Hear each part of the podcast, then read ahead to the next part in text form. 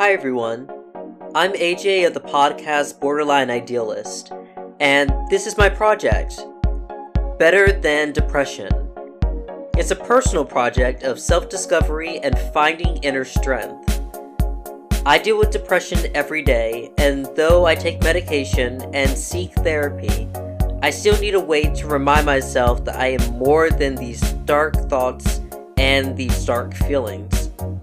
Every day, starting November 12th until New Year's Day 2019, I'll remind myself why I am better than sadness, worthlessness, crippling, powerful, beatable depression. Today is not the day to let depression make me feel anything less than happy because I have my family. I'm so fortunate to have a family that's as close as ours. From my sister, who is my best friend, to my three brothers that just love me unconditionally. And no matter what I'm going through, I can always call them for advice and for help. Hear about people that aren't close to their family, that feel like their brothers or sisters wouldn't be there for them in a time of need. And I don't have that problem. They're always just a call away. Anything, anything that is making me feel less than AJ,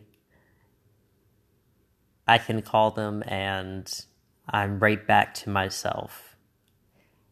I've called my sister sometimes when I'm really anxious or depressed, and she always has great advice like find another way to get to the place that you want to be, or find a way to keep yourself busy and take your mind off of your depression. My mom, my dad, so supportive in me. And yeah, I feel really blessed to have them. So, hey, AJ, really, you have the best family ever. This is not a day to feel depressed.